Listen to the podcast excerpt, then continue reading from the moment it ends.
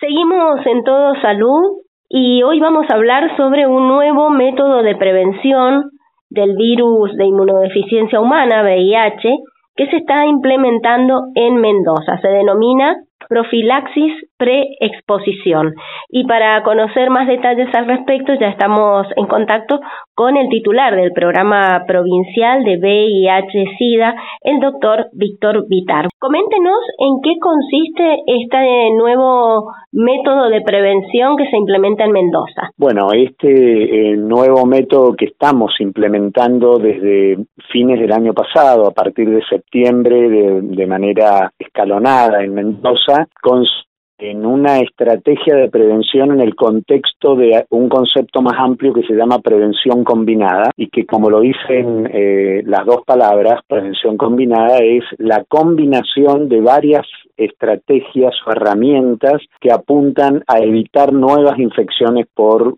HIV o VIH y esto tiene que ver con fortalecer el uso del preservativo nuevamente, insistir con esto, hacer lo que se llama profilaxis por exposición, es decir, cuando una persona está expuesta porque se rompió un preservativo o tuvo relaciones sin eh, usar preservativo con otra persona que tiene o puede tener VIH, se usa medicación y a estos eh, a estas dos estrategias de prevención se suma la PrEP o profilaxis preexposición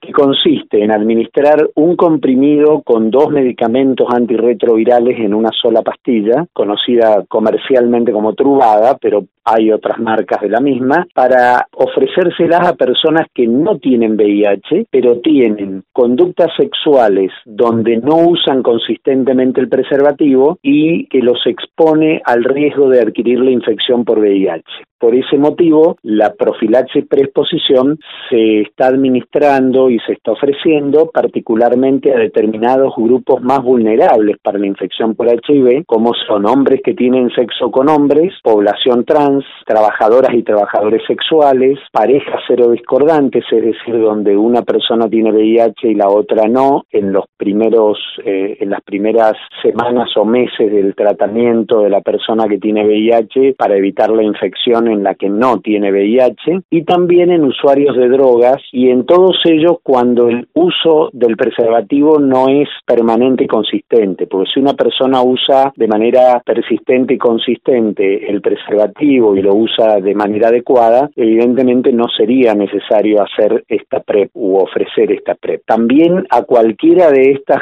eh, estos grupos de poblaciones que acabo de mencionar que hayan tenido una infección de transmisión sexual distinta del VIH, como puede ser una sífilis o una gonorrea, en los últimos seis meses, pues significa que o no utiliza métodos de barrera o los utiliza de manera inadecuada. Es fundamental también seguir insistiendo en que conocer cuál es nuestra condición frente al VIH es una forma de prevención también, ¿no es cierto? Por eso la importancia de los testeos. Tanto es así, Ana, que eh, una premisa fundamental yo dije que es para personas que no tienen VIH y justamente lo primero que se hace antes de ofrecer que inicie la PrEP, la profilaxis preexposición, se le debe hacer el estudio de VIH y se debe repetir incluso el mismo día en que se hace la receta eh, con un test rápido el estudio de VIH para estar seguros de que esa persona no tiene VIH y en consecuencia le vamos a estar dando una medicación que se usa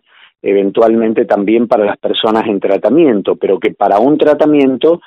es incompleta, es decir, para tratar a las personas con VIH, lo deseo aclarar, es con tres drogas, triterapia, aunque vengan en un solo comprimido, y en cambio para la profilaxis preexposición se usan dos de estas tres drogas. Recordemos, doctor, dónde se pueden hacer los testeos en general y dónde se asesora y se lleva adelante toda esta em, entrevista y acompañamiento para la PrEP. Esto también es importante porque no es que esto se dispensa en cualquier lugar eh, indiscriminadamente, sino que previamente debe haber una entrevista, ahí la persona recibe asesoramiento, pero también el que el entrevistador evalúa si esta persona es candidata a recibir PrEP. Y esto se hace, por ejemplo, lo iniciamos en el centro Emilio Coni, en la calle Godoy Cruz y Avenida España, entrando por la puerta que hay en Avenida España porque el resto del CONI tiene mucha afluencia de público, en cambio por Avenida España es mucho más reducido y más rápida la atención. Eh, para este tema particularmente, porque los, el los consultorios, que son dos, están ubicados en, en ese sector del CONI, pero eh, también se puede testear cualquier persona en Mendoza en los restantes 23 CEPAT que hay en la provincia. Si uno entra eh, en Google y coloca CEPAT Mendoza con C y con T al final, eh, aparece rápidamente desplegado eh, los 20, aparecen los 23 lugares donde se puede consultar. Por ejemplo, repito, el Centro Emilio Coni, donde se puede concurrir sin turno previo, se hace el testeo en forma gratuita y confidencial, y no solo para Chile, sino para sífilis, hepatitis B y hepatitis C, con la misma extracción pero también el Hospital Central, los martes y jueves de 14 a 16.30 en la planta baja, en el sector de laboratorio de virología, también en el Hospital Lencinas, es decir, todos los hospitales prácticamente eh, importantes de Mendoza eh, trabajan eh, como CEPAD, pero también hay eh, CEPAD en, en el barrio eh, Fush de Godoy Cruz, ahora va a empezar a funcionar un CEPAD en el barrio La Estanzuela, en el centro de salud del barrio La Estanzuela, es decir, siempre son centros asistenciales donde hay personal de salud que está entrenado para asesorar a las personas en relación al VIH y al resto de las infecciones de transmisión sexual, y por otra parte son lugares donde eh, existe una infraestructura básica que permite hacer el test rápido de VIH. Perfecto, doctor. ¿Cómo estamos en Mendoza en relación al VIH? me refiero a la cantidad de testeos que se hacen, porque en la pandemia y e inmediatamente a la pospandemia, me refiero año 2020 y 2021, bajaron mucho la cantidad de casos, pero no es que haya menos VIH en la provincia, sino que ustedes identificaron que se hicieron muchos menos testeos por todas las condiciones de la pandemia. Ahora, en el 2022, ¿qué ocurrió el año pasado? Y bueno, no creo que todavía tengan datos de este año, pero ¿qué ocurrió en el 2022 en relación a la cantidad de casos, a la cantidad de testeos, a los tratamientos? Bueno, efectivamente hubo una caída importante en el 2020 a raíz de las restricciones para circular de las personas y a raíz de que la mayor parte de los hospitales también estaban abocados a la atención de COVID, más que otras patologías, ¿no es cierto? Pero esto se ha recuperado a fines del 2021, se recuperó eh, durante todo el 2022 y estamos en la misma situación en lo que va en los tres primeros meses del 2023, es decir, hemos vuelto a una situación de meseta, que era en la que estábamos, donde el número de nuevos casos es aproximadamente el mismo cada año, y por eso es importante tener eh, esta nueva herramienta de prevención,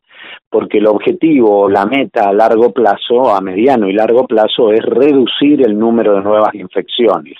si tuviéramos que resumir a qué apunta esta, esta oferta de PrEP, es para que combinando distintas estrategias, como dije al principio de la nota, eh, logremos a mediano y largo plazo una reducción del número de casos. Y en ese tren comento que en el 2022 volvimos a las cifras prepandemias, es decir, más de 300 casos nuevos diagnosticados por año, que era el nivel en el que estábamos. El año 2016 marcó el pico con 352 casos nuevos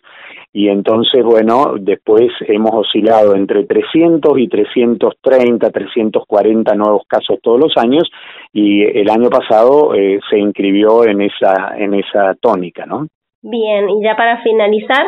el acceso a tratamientos, cómo estamos en cuanto a la medicación, al,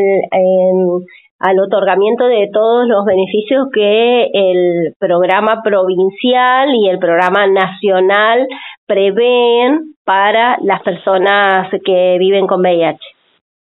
Por suerte, sin ningún problema en materia de suministro de medicación, no ha habido ninguna interrupción. Es más,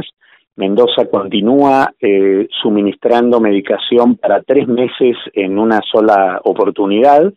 es decir, las personas que viven con VIH no tienen que ir todos los meses a la farmacia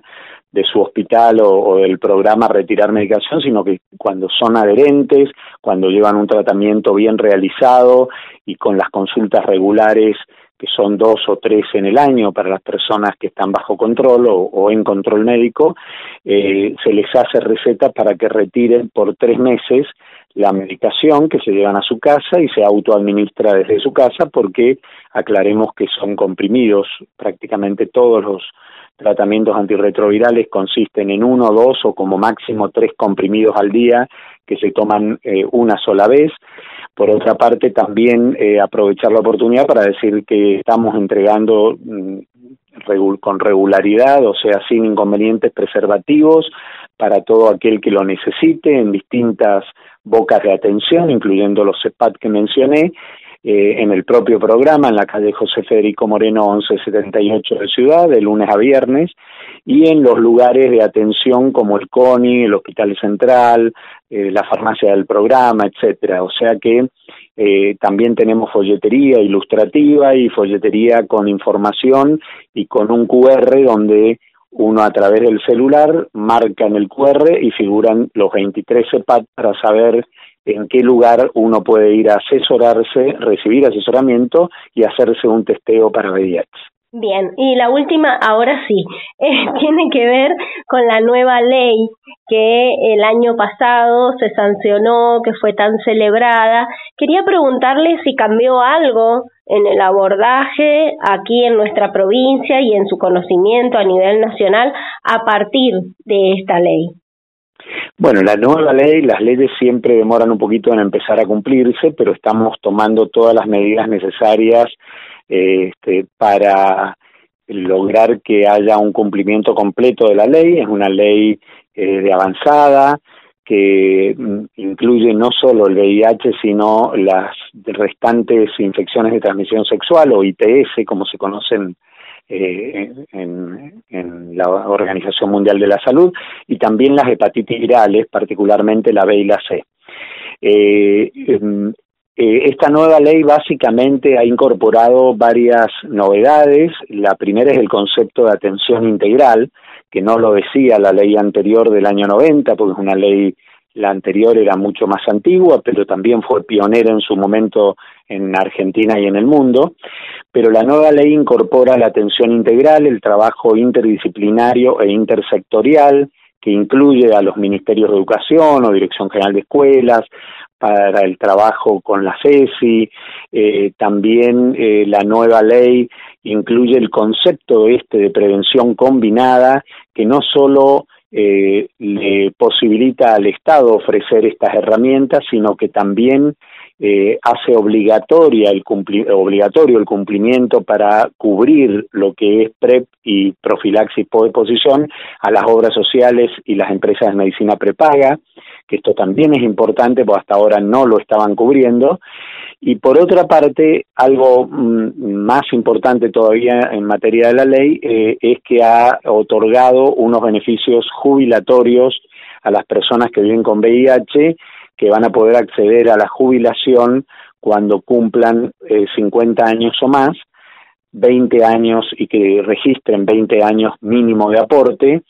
y que tengan 10 eh, años o más de diagnóstico de VIH, es decir, eh, partiendo de la base de que las personas que viven con VIH suelen tener un, un, poquito menos de sobrevida que el resto de la población general, es que la ley contempla este beneficio previsional. Eh, y por otro lado, se ha creado por la ley pero todavía no empieza a funcionar, por eso decía que se están tomando medidas para que eso se logre, una comisión nacional de asesoramiento del Ministerio de Salud, de la Dirección Nacional de SIDA, para brindarle asesoramiento a la dirección este, en materia de políticas públicas de VIH y para hacer el monitoreo de las mismas. Y esta comisión va a ser intersectorial, van a trabajar distintas instituciones del Estado y otras que no son estrictamente del Estado, como es la sociedad civil, con las ONGs y las redes de personas viviendo con VIH. Así que estas serían sintéticamente los considerandos de la nueva ley, que tiene 44 artículos, que son varias hojas para su lectura, pero que ha introducido estos conceptos que acabo de mencionar. Bien, doctor, como siempre, su generosidad hace que nuestro programa se engalane cada vez que lo entrevistamos, así que le agradecemos muchísimo y bien, vamos a seguir difundiendo cada uno de estos aspectos que usted nos ha estado comentando. Muchas gracias, muy amable. No, gracias a usted, Ana María. Chao, buenas tardes. Recordá buscarnos en nuestras redes sociales como Todo Salud. Te esperamos en Facebook, Twitter e Instagram. Y si querés, podés hacer alguna consulta por WhatsApp. Escribinos al 261 60 79 233. 261 6 079 233.